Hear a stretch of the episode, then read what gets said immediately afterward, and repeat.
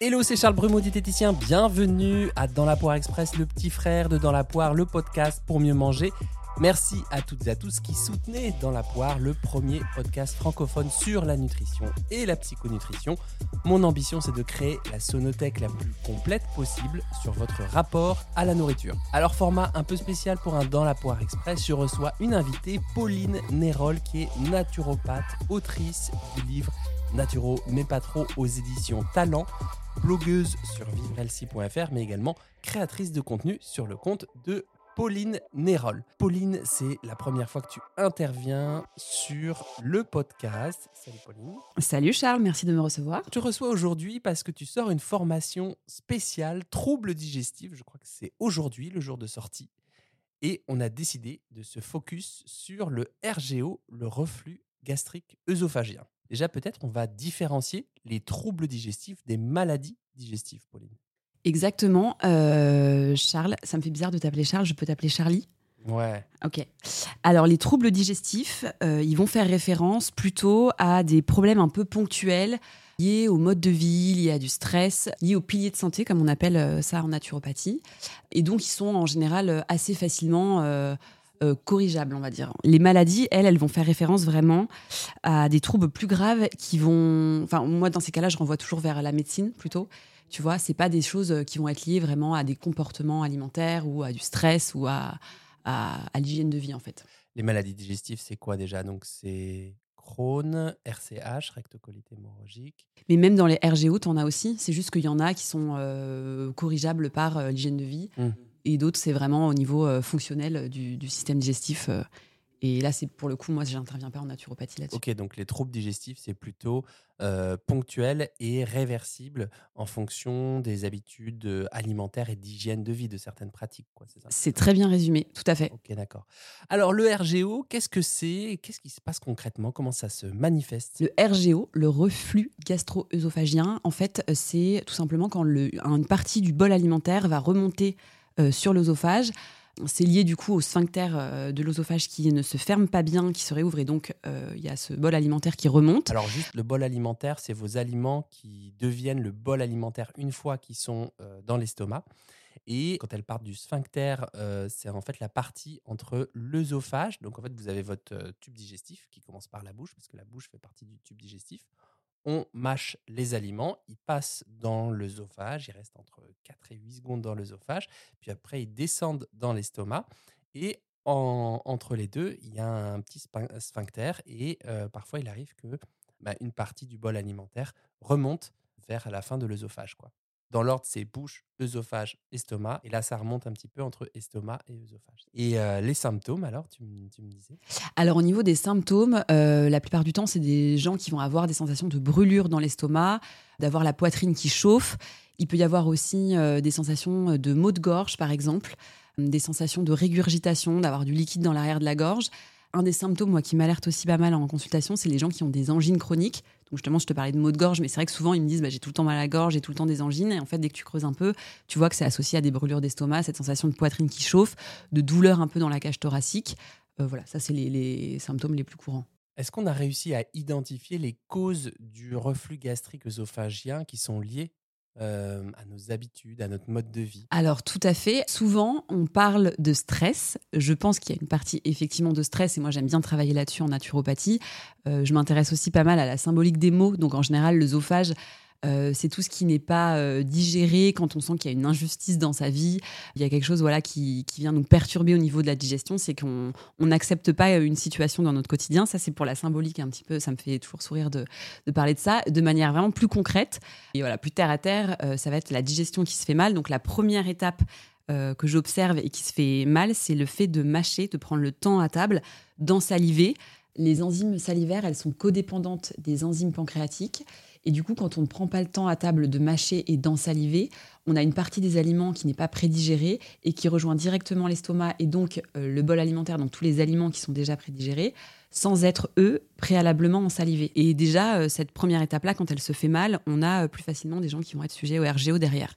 Donc ça va être très important de prendre le temps à table, de ralentir, de bien mâcher, bien ensaliver. Ça paraît euh, assez simple comme conseil, mais en fait, il y a assez peu de gens qui le font parce qu'on est dans un mode de vie où tout va très vite, on n'a pas le temps.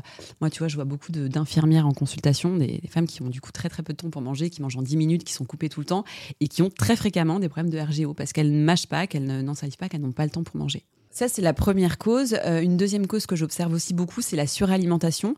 Alors, soit euh, émotionnelle, parce que les gens vont manger euh, beaucoup trop par stress.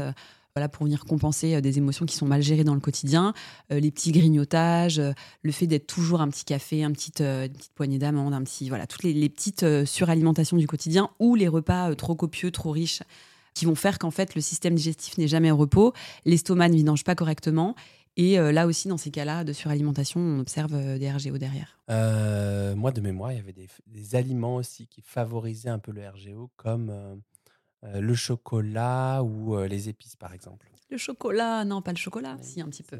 quand même. Si quand même. il faut il faut le dire, c'est vrai, il faut être honnête. être honnête. en fait, c'est tout ce qui est inflammatoire. Donc il y a effectivement le chocolat et les épices. il y a les matières grasses de mauvaise qualité, l'alcool, le café, le thé noir, le tabac tout ce qui est inflammatoire. Donc effectivement, c'est pas forcément à interdire complètement, mais en tout cas à limiter pour éviter euh, d'avoir euh, les RGO derrière. Le thé noir, c'est inflammatoire ah, Ouais. Merde. Ah oui, la théine dedans, oh c'est comme la caféine. Ouais, c'est inflammatoire, oui. Mais non. Mais si. Moi, je croyais qu'il y avait plein d'antioxydants dans le thé. Dans le thé vert. Ah, ta grand-mère. Euh, alors, justement, quand on a des reflux, qu'est-ce qu'on peut faire pour agir et réduire euh, les symptômes?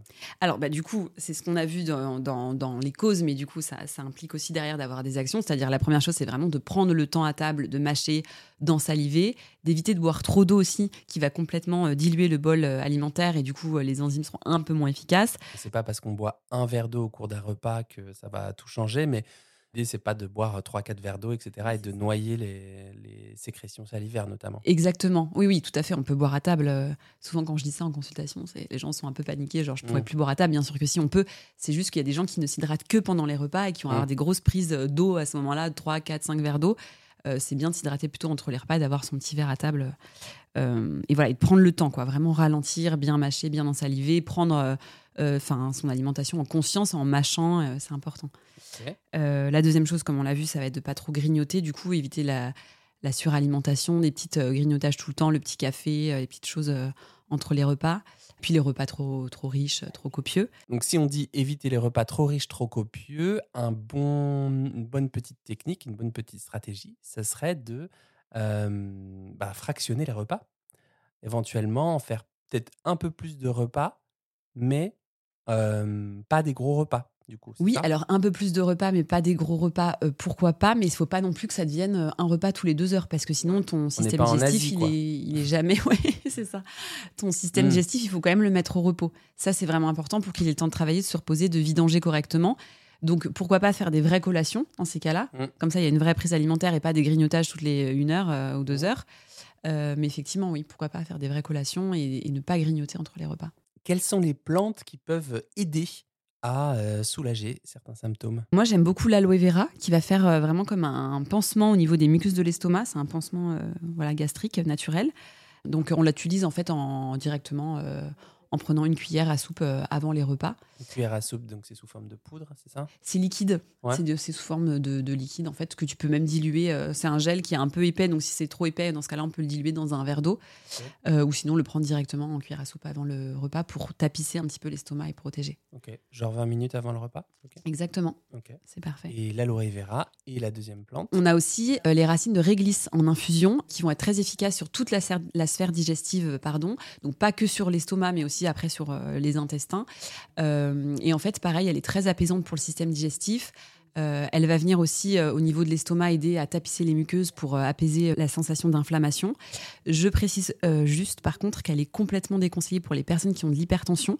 Donc voilà, petite, petite alerte là-dessus. Et en cas de réaction à l'histamine aussi, il ne faudra pas en prendre. Et du coup, quand tu dis infusion, c'est ça?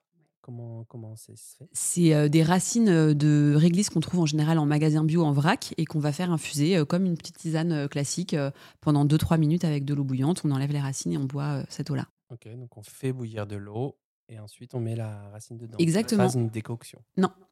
Merci Pauline, c'était très clair. Je rappelle qu'on peut trouver ta formation en ligne spéciale troubles digestifs depuis ton site vivrelsi.fr. Est-ce que tu as quelque chose à rajouter? Oui, donc tout à fait. J'ai ma formation qui vient de sortir sur euh, comment en finir rapidement et simplement avec les troubles digestifs.